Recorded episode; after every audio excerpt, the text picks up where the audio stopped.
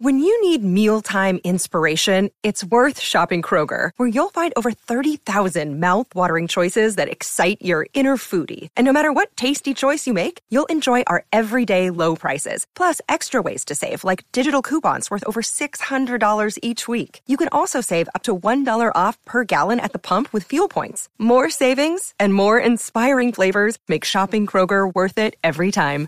Kroger, fresh for everyone. Fuel restrictions apply.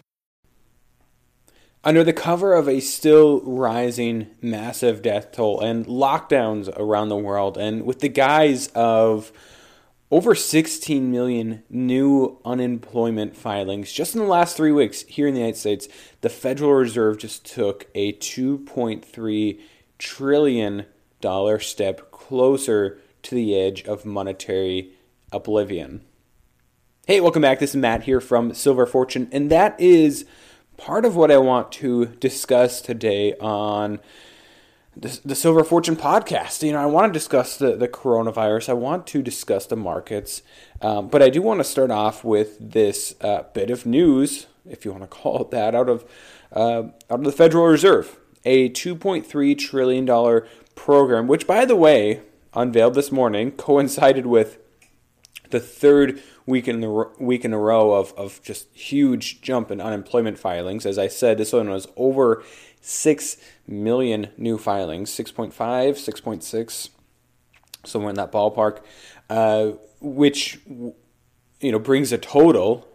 The first week I think was 3.3. The next one was like another 6.6 or six and a half million million, and then this one again another six and a half million roughly brings that total around or close to 17 million new filings, over 16 million new filings just in the last three weeks, which is totally unprecedented. And under that cover, or again, with that using that as a reason to do this, the Fed uh, unveiled a new 2.3 trillion dollar program, 2.3 trillion dollars of loans to support the economy.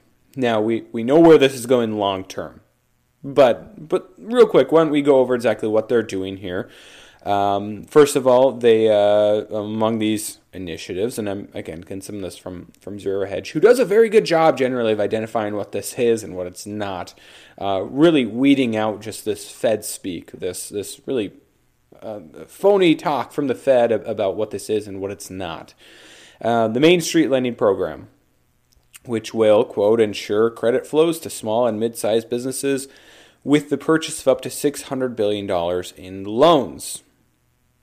Basically, this is an expansion of the already begun uh, Paycheck Protection Program, uh, which involves you know these loans, which oftentimes I believe are easily forgiven and certainly not secured with collateral in any way, shape, or form.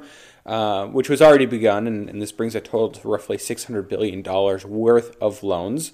Uh, they're going to be expanding the size and scope of the primary and secondary market, corporate credit facilities, um, and the term asset backed securities loan facility. Again, a lot of this is from Zero Hedge to support as much as $850 billion in credit. So, again, providing liquidity and, and funding for these corporate uh, debt markets, corporate credit markets. Uh, a municipal liquidity facility, which will offer as much as $500 billion in lending to states and municipalities. So, you know, as I mentioned yesterday or last week, uh, you know, uh, sorry, not yesterday, I didn't actually get around to a podcast yesterday. Uh, Tuesday, I guess, uh, and cities and, and their budgets are just going to be absolutely busted by this coronavirus across the board. Increased cost, decreased revenue, um, pensions, uh, which, which are absolutely, I'm sure, reeling because of not only the crash in the stock market, but also the crash of a lot of their other assets like private equity and, and commercial real estate and whatnot. Uh, yeah, pension funds are going to need massive bailouts or tax hikes or something. And so this is uh, $500 billion in direct lending in lending to states and municipalities. Basically, as Zero Hedge points out, directly purchasing the amount of short term notes from states as well as large counties and cities. And finally, starting the Paycheck Protection Program liquidity facility. Quote, supplying liquidity to participating financial institutions through term financing backed by PPP, Paycheck Protection Program, um, loans to small businesses. right? So 2.3 trillion, and and I mean it's it's crazy. You know, I was I was reading an article yesterday, um, or saw a headline. This was talking about this. Uh, I think round four of this stimulus program from the from the federal government, not the Federal Reserve, and and they were talking in the context of, of hundreds of billions, and I was almost thinking to myself, like this is um, I don't know, that just doesn't have the same ring to it as as a trillion plus, right? You almost come to expect everything if it's serious, if it's supposed to be big, if it's supposed to be even bigger than what happened before, if it's coming out of the White House or Congress or uh, the Federal Reserve Building, hundreds of billions just seems like it's not quite enough anymore. Am I wrong? You expect trillions. And, and when we add it all up, it's obviously still trillions. But, well, I mean, the, the Fed definitely, uh, um, they definitely delivered this morning, I guess. Again, $2.3 trillion. Now, will this all be effective. 2.3 trillion on top of their their several trillion dollars worth of asset purchases. The leverage they're providing as that article by the way if, if you read it shows that they, that they're providing through this paycheck protection program. Um, the the hundreds of billions or trillions of dollars that they're providing to various uh, you know liquidity uh, short-term funding markets repo markets money markets etc uh, plus the federal government and their trillions of dollars worth of, of bailouts and of stimulus thus far, will it all be effective? Is it going to um, soften the blow of, of a recession? And I like to think of it this way we, we have two problems here. Now, there, there's all this argument, economic, economically speaking, in comparison to, to the coronavirus. Is the cure worse than the disease? This idea that is a you know countrywide lockdown worse than the death toll from the disease? And you guys kind of know where I stand in that camp. I'm not an absolutist in that I think at some point, and maybe now is that point, I don't know. Um, yeah, there's there's room for maneuvering on, on what should and shouldn't be locked down. Generally, I'm I'm more in favor of yeah, let's lock things down because we just don't have testing in place. Um, we we were I shouldn't say caught off guard by this. We weren't. I definitely wasn't. But but there's obviously the governments, the states, the cities were. Um, many are still reeling. Uh, the U.S. is still, I think, the most confirmed cases around the world. I mean, yeah, the that's my thought that, yeah, locking it down, generally speaking. But again, there's room to maneuver there. Obviously, it's not a total lockdown. There's still such thing as essential workers, and we're not just talking healthcare workers. We're talking about a lot of, of other workers in the healthcare industry. Uh, sorry, not just the healthcare industry, but also um, you know, gas stations and, and grocery stores and hardware stores, and some places gun stores, liquor stores. I mean, there's yeah, there's a lot of places that are still deemed essential, and and we're not on a total lockdown in that sense, right? So there's there's a midway point here. I think we can't fall into this trap of either or, but that, that's not the point of what I'm saying here. I'm not trying to get caught up in that debate right now. Rather, let's talk about the disease versus the cure in terms of this coming recession, which is actually already here, honestly, as well as you know the bubble in today's economy, the bubble that's far smaller than it was a few weeks ago and is still rapidly popping. Is the cure for this coming recession, depression, worse than the depression itself? Is the cure worse than the disease itself in that sense? Because again, uh, what is the cure? Well, I just kind of laid it out for you. It's massive amounts of stimulus at the monetary and at the fiscal level. Trillions, tens of trillions when we're all said and done is that worse than and and I think the the answer unequivocally is yes. Now I get it. People businesses need this funding. They need whatever they people generally speaking don't have a whole lot in savings, nor do businesses despite this, you know, best economy ever uh, um, idea that we had, you know, a couple months ago. Uh, no, I mean, people generally speaking were did not take it upon themselves to save enough. Businesses did not take it upon themselves to have that cushion. And, and I get it. This is it would be quite a cushion at this point if we're talking months of lockdown. But regardless, we had a massive bubble economy beforehand. And right now, what the Fed and what the federal government are in the business of doing is trying to keep that bubble um, intact through this all. And, and ultimately, the, the way I think of it is, is that for roughly 10 years, following the Great Recession, uh, through the Great Recession and since then, so 10 years, 12 years maybe, uh, the again, the Fed, the Federal Reserve, and the federal government, they were in the business of kicking the can down the road, of trying to put off uh, a very necessary and massive collapse of of small businesses, of consumers, of large businesses, of the U.S. economy. I think had they allowed that to happen 10 or 12 years ago, um, it, it would have sucked, but we would have gotten through it we uh, recovery would have been, I think, pretty quick, right? And I, and I don't want to hear these comments about, you know, well, what about people? People lost their houses. A lot of people lost their jobs, and guess what? A lot of those people did not recover financially, and you can't, you know, blame that on the recession, which apparently, you know, the the, the blow of which was softened by the government and, and central bank policies back then. No, if we had allowed things to fall apart, I think we could have wiped the slate reasonably clean and started anew. And yet, that's not what the Federal Reserve and the federal government are in the business of doing. We can see that this time around again. So they kicked the can down the road. They tried to um, push, you know, pull forward demand, pull forward growth to now, and delay that economic pain for the future. And future being whenever those programs no longer work. They did that for 10 or 12 years. And then COVID 19 became a thing, spread amongst the economies of the world, including the United States. And, and once again, though to a greater extent, they're seeing all of this potential economic pain and they're doing their very best to push that out into the future. Paycheck protection programs, um, stimulus checks, massive bailouts, um, uh, uh, quantitative easing, on uh, you name it.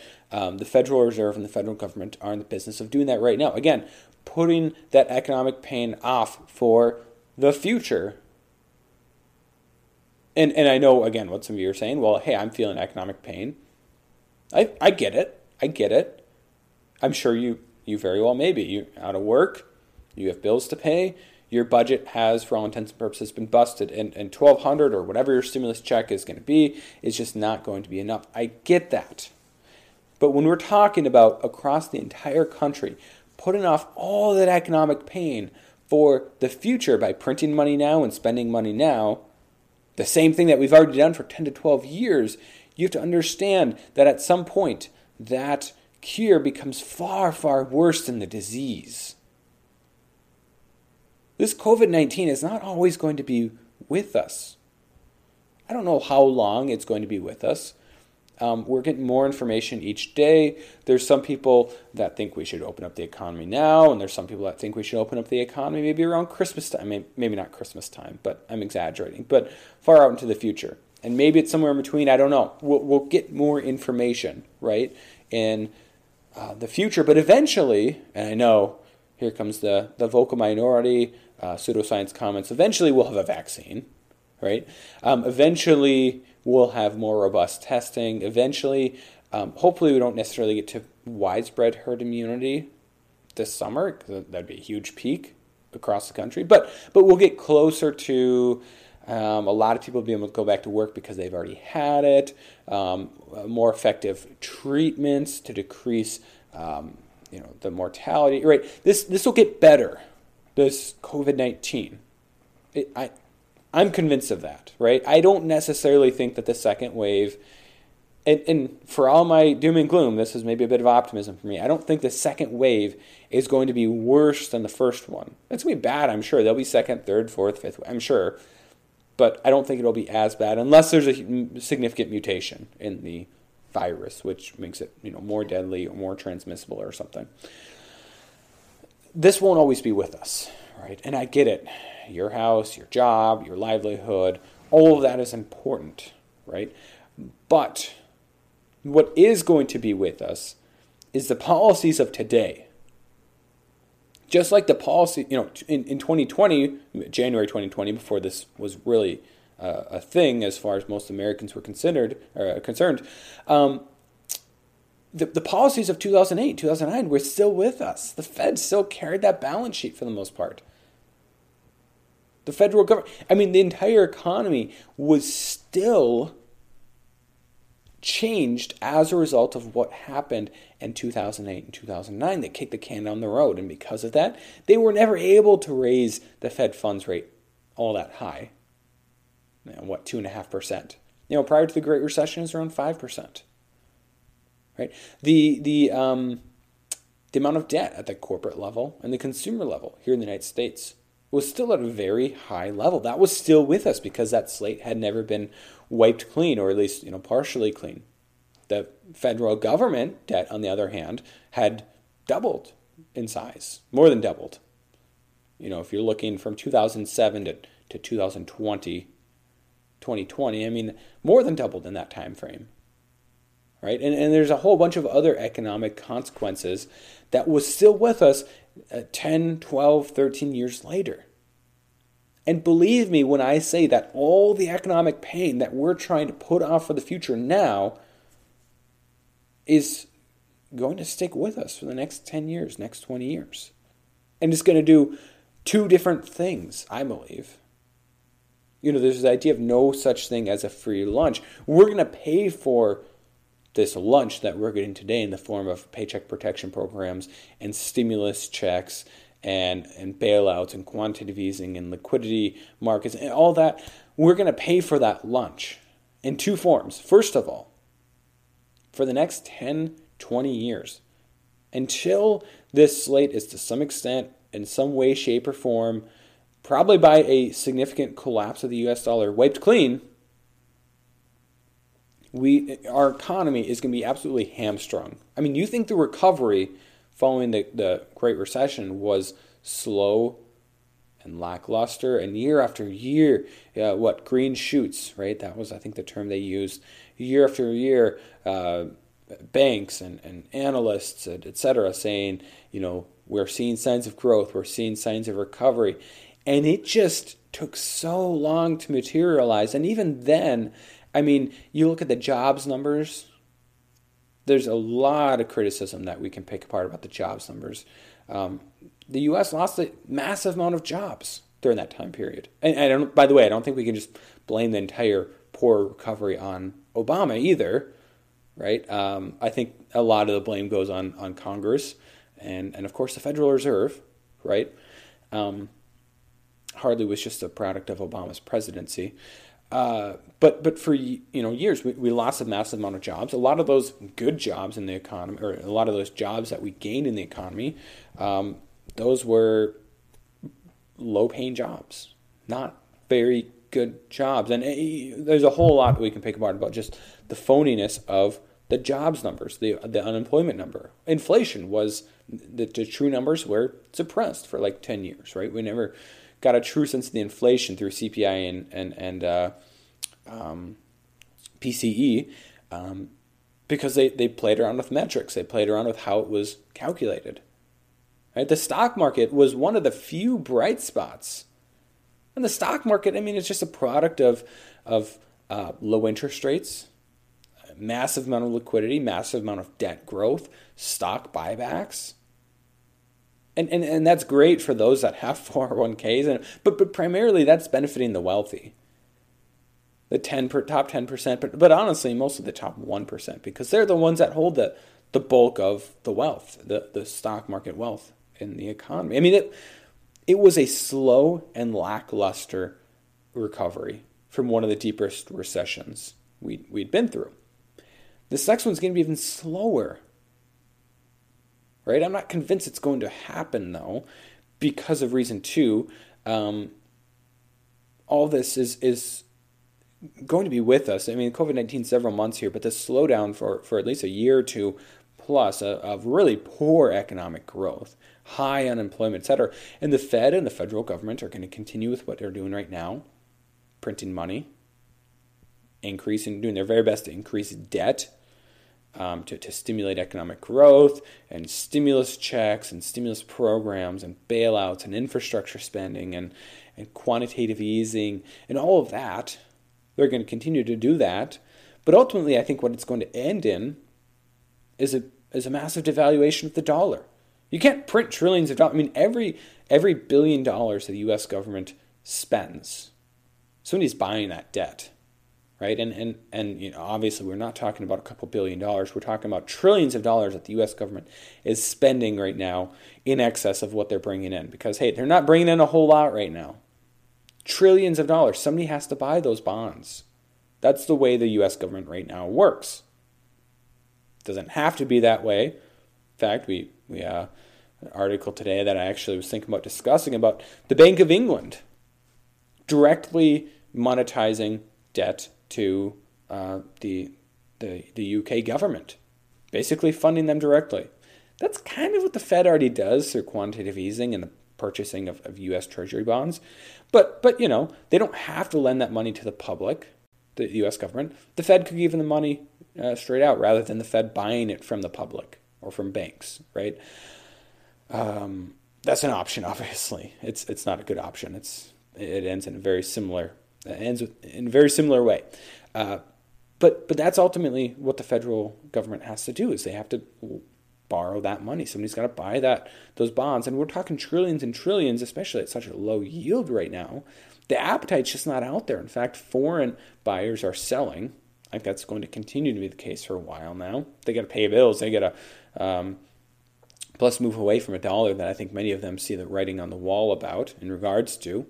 Um, and, and who's going to buy all that extra debt? It's going to be the, the Federal Reserve. They're going to monetize hundreds of trillions, maybe even tens of trillions, uh, when it's all said and done, of U.S. government debt.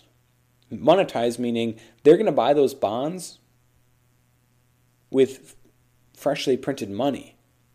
Digital, of course, not in the physical sense, generally speaking, but but freshly printed money. Money that's been created out of nowhere. We're talking a Fed balance sheet north of $10 trillion a year, uh, maybe two years from now, I would say, if not higher, because of you know the exponential growth of, of all this. Right? How does that all end? I mean, you, you can't print trillion after trillion after trillion and take on trillion after trillion dollars worth of debt without a massive devaluation of your currency. Does this end in hyperinflation? Um, I don't think it necessarily has to um, be hyperinflation. I think we can just deal with some good old fashioned, really high inflation. You know, this is the US dollar, and I, I get it. You know, the US dollar is eventually going to fall as, as the de facto world reserve currency. I think that's going to come in the next year or two, probably. I could be wrong. I could be premature on that. But but I think we can deal with I think it's more more realistic, maybe at least to begin with, at least 10, 20 percent inflation, which sounds tame compared to you know Venezuela or Zimbabwe or or Germany in the 1920s. But but believe me, I mean that's that's hugely damaging to to an economy, uh, not just the dollar, not just savers, but but across the board. That's that's a very high amount of inflation. Um, and, and it's only going to get worse because, hey, guess what? What does the Federal Reserve and what does the government do when, when they're faced with, with those types of problems? They print money and, and they take on more debt, which is ultimately going to be monetized. I mean, that's the other way that this ultimately ends. All this pain that we're trying to push forward to the future now is going to lead to one of the worst economy, the worst recovery period ever by a major economy in the world it's going to be terrible, I think, for a long time following this. You're going to hear green shoots, or maybe even see the stock market going up. But the real economy, the recovery, is going to last much longer and be much worse than what we had after the Great Recession. And on top of that, you're going to have massive amounts of inflation. Because how else do you solve this problem if, if the Federal Reserve and the government is not willing to allow widespread defaults? Again, this, this idea of, to some extent, wiping the slate clean, widespread defaults. How else is this problem going to be solved? There, the, the Federal Reserve and the federal government are in the business of putting out brush fires, and eventually they're going to run out of water, they're going to run out of fire suppressant, and they're going to be faced with this massive forest fire of inflation. Right? I mean, that's the only way you can really try and wipe the slate clean is that the underlying currency is wiped away or devalued by a full, you know, cut in half in value over a couple years or more. Maybe cut to a tenth of what it is right now. That's a reality. I mean, you have to understand that. I mean, this is this is likely, I think, very likely to, to happen over the next five years. You know, maybe 10 years. But but you have to understand, factor that in now to your I mean your retirement, your savings. How are you going to navigate a world where your paycheck right now may double, triple in size, but the underlying value of the dollar is going to be cut to a tenth of what it is right now? Same thing goes for your retirement assets. Yeah, the stock market might keep up, but, but hey, guess what? Most people in their retirement, their 401ks, their pensions, or whatever, what do they have in addition to stocks? A lot of bonds, which, by the way, are in a massive bubble right now, and they're not pricing in any of this inflation. I mean, that's that's the pain that we're trying to put off into the future, but we can't do that indefinitely. There is no such thing as as a free lunch, right? We're feeding ourselves today. We're we're stealing from the storehouses today. But but we're not putting a whole lot into those storehouses to replace what we're taking out, and eventually they're going to be empty. And there's going to be a lot of people that are, are going to, I don't know, look to the wealthy and say that it's their fault. And, and don't get me wrong. I mean, the, the, the way in which our corporate government, uh, corporate government, our corporate corporations here in the United States and our government works together is sickening. It's in many ways when people say we live under a corporatocracy, there's some element of truth to that. But it's not just the rich that we're talking about here. We're talking about a fat government, an overweight government, a massive government that spends way more than it should, with the assistance of the Federal Reserve um, and and their uh, their ability to, to print, you know, try and print their way out of every mess they encounter. Right? And there's going to be a lot of people very upset with that because all of a sudden somebody's going to look into the storehouse one day and, and they're going to find out that, wow, we only have a week's worth of food left. Um, what happened to the, you know, the many years of food that we had in the storehouse? Oh, how come we weren't refilling it all along the way? Well, to people like you and I, hopefully we realize that, hey, no, that's we knew this was going to happen. This is well documented that the amount we were taking out was not what we were putting in. We were pulling forward food or, or growth, economic growth, to the now and putting it off for the future. And and and I can't tell you exactly when the future is, but what I can say again of those two things, this is going to be the worst recovery. I hesitate to use the word recovery of a recession ever in the United States. That's why I'm calling it, you know, the Greater Depression. Not only is it going to be deep, but it's going to be a very long depression, drawn out because of government and central bank policies. Start preparing mentally for that now. Financially too, but, but start with a mental preparation now. This is going to be drawn out. COVID 19, people are going to look back at COVID 19 and say, and now granted, COVID 19 only popped a bubble that was long overdue for it popping. But people are going to look back at 2020, early 2020, much in the same way that they'll look back at, I think, 1930, people that lived through the Great Depression. And, and what was the economy in, in the United States like um, by 1940? I, for most people, they, more or less, it was still a depression right? And then, and then we had World War One, massive spending, and then Bretton Woods, and of course the fact that the United States was was like the only decent industrial powerhouse around the world that wasn't totally bombed out by World War II, and, and we benefited from that. And on, you know, the rest is history. But but we're not going to have that benefit this time around, I don't think. Uh, no, people are going to look back at 19, uh, sorry, 2020 and say that's you know that's when it began. That's when the stock market crashed, but, but more importantly, the economy crashed. And things looked like they were going to get better once COVID 19 began to subside. But for some reason, things didn't get better. The economy was just lackluster. And the government did everything they possibly could think of. The Fed did everything they possibly could think of. And this is going to be true for so many other countries as well. Everything they could possibly think of to try and stimulate economic growth. But the only thing it did in the end was stimulate inflation. They shot bazooka after bazooka at the economy, and each subsequent bazooka did less and less uh, stimulus, provided less and less stimulus than the last.